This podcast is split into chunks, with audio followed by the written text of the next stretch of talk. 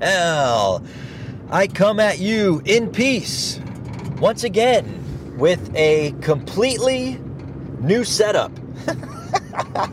okay, so maybe this will sound better. I, you know, I am on the never ending quest to make these car pods sound the best that I can. So, what I've got rolling right now is my iPhone without a case. I have to take my case off it because I have to put my Shure microphone on it. And then I bought a sweet $20 app, thanks to you guys who contribute financially, that lets me really play around with 20 different high end studio microphones. So the one that I have on right now is actually the same one, the $400 microphone that I have in my studio uh, back at home. So I'm putting that filter on the $120 Shure microphone that is plugged into my iPhone. Uh, so hopefully, continually we get better and better sound. By the end of this, I will somehow have a complete microphone system plugged into my car. uh, anyway, it's been really fun doing these car pods. It's a really nice way to get some small ideas that are just rattling around my brain uh, into yours without 25 to 30 hours of work, which is what a normal episode at Drilling Down does for me. So, this one was part of my reading this morning as I was, uh, I woke up at, let's see, I slept in uh, this Friday till uh, 5.30. I know, I'm wild and crazy guy. Uh, and while I was reading uh, through the Bible again, uh, entered, I went through the Synoptic Gospels and entered into my favorite of the Gospels, the book of John.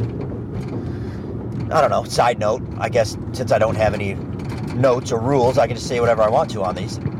Uh, those of you that don't know, Matthew, Mark, Luke, and John are not all the same. And that becomes, gosh, I wish that ladder would shut up. That becomes blazingly clear the more you read through them. So, just so you know, Matthew is clear. I mean, Matthew is written to the Jews, so he has a very.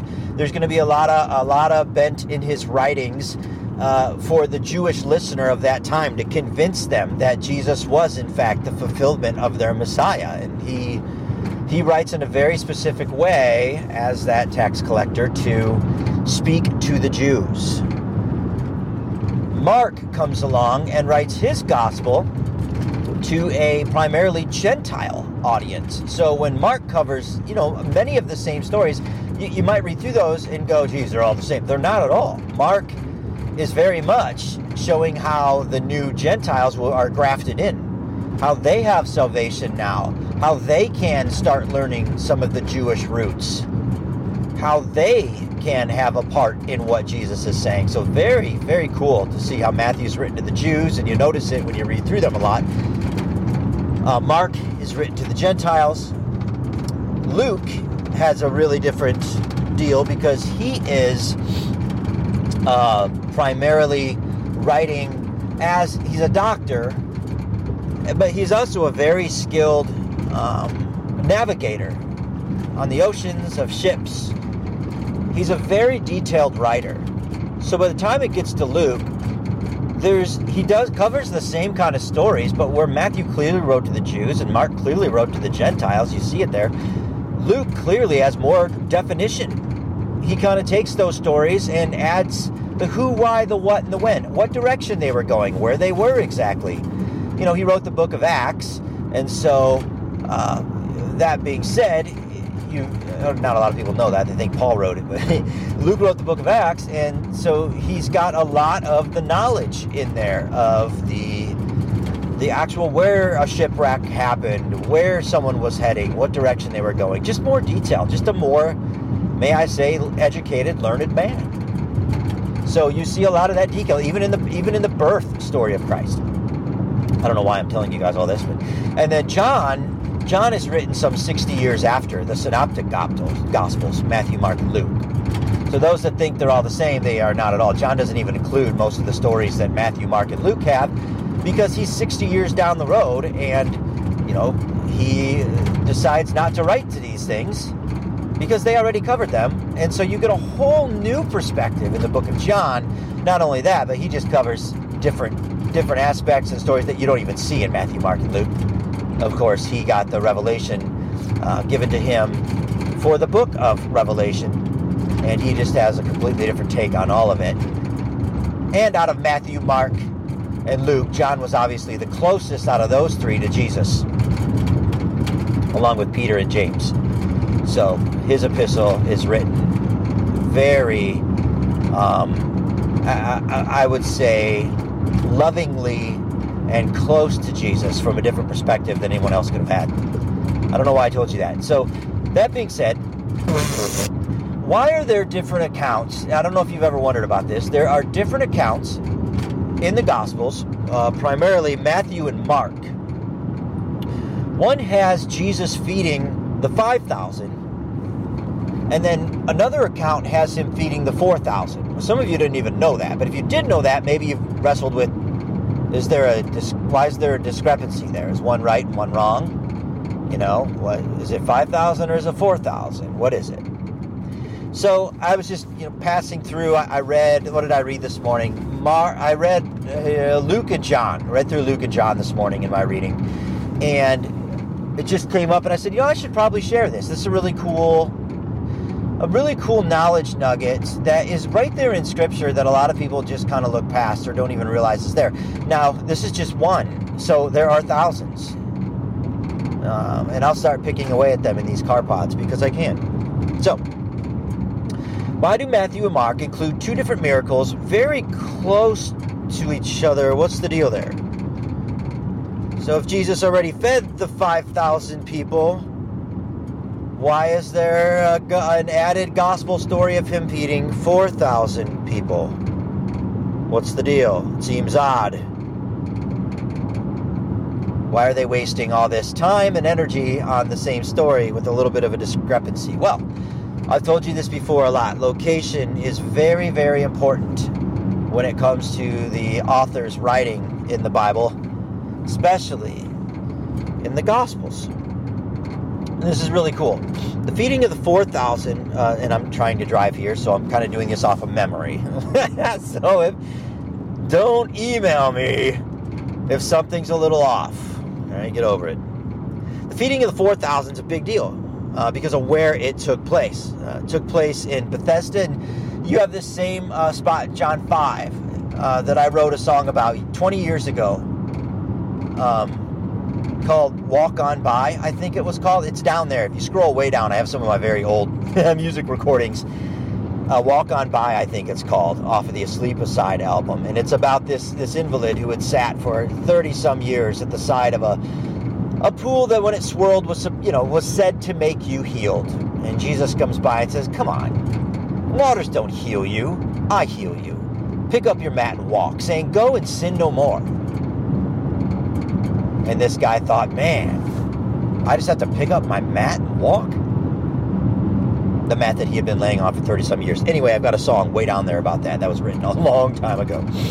Why am i telling you that? Uh, bethesda. That's that's bethsaida that's where that's where this was uh, written in that region, or written. Oh, that's where Jesus fed the 4,000. Took place in the region of Gennesaret, in the region of Decapolis. And if you know the region of Gennesaret, that's also where there was a, a, a man with two men with demons so strong in them they were coming out of the tombs and everyone was scared to death of them and jesus cast them out there was a lot of demons in them remember the name was legion and they put them into the swine, and they flew over the cliff. Long story there. Anyway, so that happens in that particular region. Who cares, Kyle?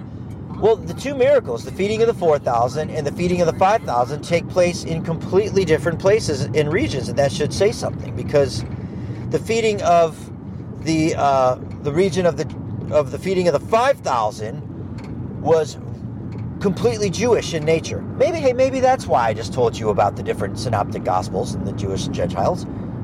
Maybe that's maybe that was supplanted in my head. Uh, the feeding of the 5,000 was in a Jewish region, region to a Jewish people. The feeding of the 4,000 was to a very Gentile region to the Gentile people. So there are some clues that are written in the text with I, I think are so cool and I don't want you to miss it. And every time I read through it, I'm just smile and I'm blown away by how detailed the gospels are, how detailed scripture is. Numbers in the Bible, while I do not at all subscribe to um geez, what's it called? I'm having a brain fart. Um, it's early in the morning. I'm driving to my first claim this Friday morning. Oh, the Bible code. I'm not into the Bible code. If I ever do, I think Andy, I think Andy Van Arman, you asked me one time on uh, drilling down podcast at gmail.com, I think it was, why don't I cover the Bible codes? And I may at one point, but that may that will only be to completely blow them out of the water. I don't subscribe to them in any way, shape, or form. That being said, there are numbers in the Bible that absolutely positively do mean things. Look at the book, look at book Revelation. I mean, come on. So, but it's not the Bible code. But when there's numbers, they really do mean something, right? It's not accidental. So, I want to talk about the feeding of the 5,000. Uh, in this miracle, Jesus takes, listen, five loaves and feeds 5,000. That's a good way to remember what the different loaves are compared to each other. Five loaves given to 5,000 people, which is reminiscent, remember, of the book, the five books of the Jewish law right? The Pentateuch, the Mosaic Law. You know that. yeah. You know what I'm talking about. The first five books of the Bible. Five. The Jewish law. 5,000. Five loaves. Five books of the law of Moses huh, Jewish law. Not only that, but when everyone had finished eating, how many baskets and loaves were left over? Twelve. Because of the 12 tribes of Israel. This was a very Jewish thing. So don't ever forget that. 5,000, five loaves of the five books of Moses.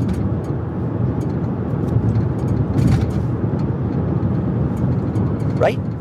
and 12 left over. Very Jewish in nature. And so you see some discrepancies in there as to he bringing it to the Jews. Meanwhile, the feeding of the 4,000 in this second miracle, seven loaves are used, and seven baskets are collected. The number seven, of course, is symbolic with completeness, not just to the Jews, but to the Gentiles as well. The number seven used here is to talk about the seven days of creation when God created all of humanity. The feeding of the 4,000 is saying you are all now included into this sevenfold perfection. Gentiles, you as well. So, what's the significance between two, feeding both of the multitudes? Both miracles show provision of the Lord, his love for all people, both Jews and Gentiles. In both of these miracles, he feeds them in a miraculous way. He gives them bread in preparation for the day when they would eventually feed sacrificially on his body and his blood with the Eucharist together, Gentile and Jews rolled into one. Is your mind blown? Well, I hope so.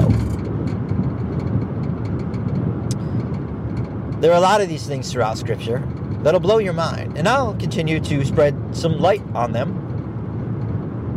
I hope you guys enjoy that, and I hope you guys see to what ends of the earth God is going to spare no detail. God is going to spare absolutely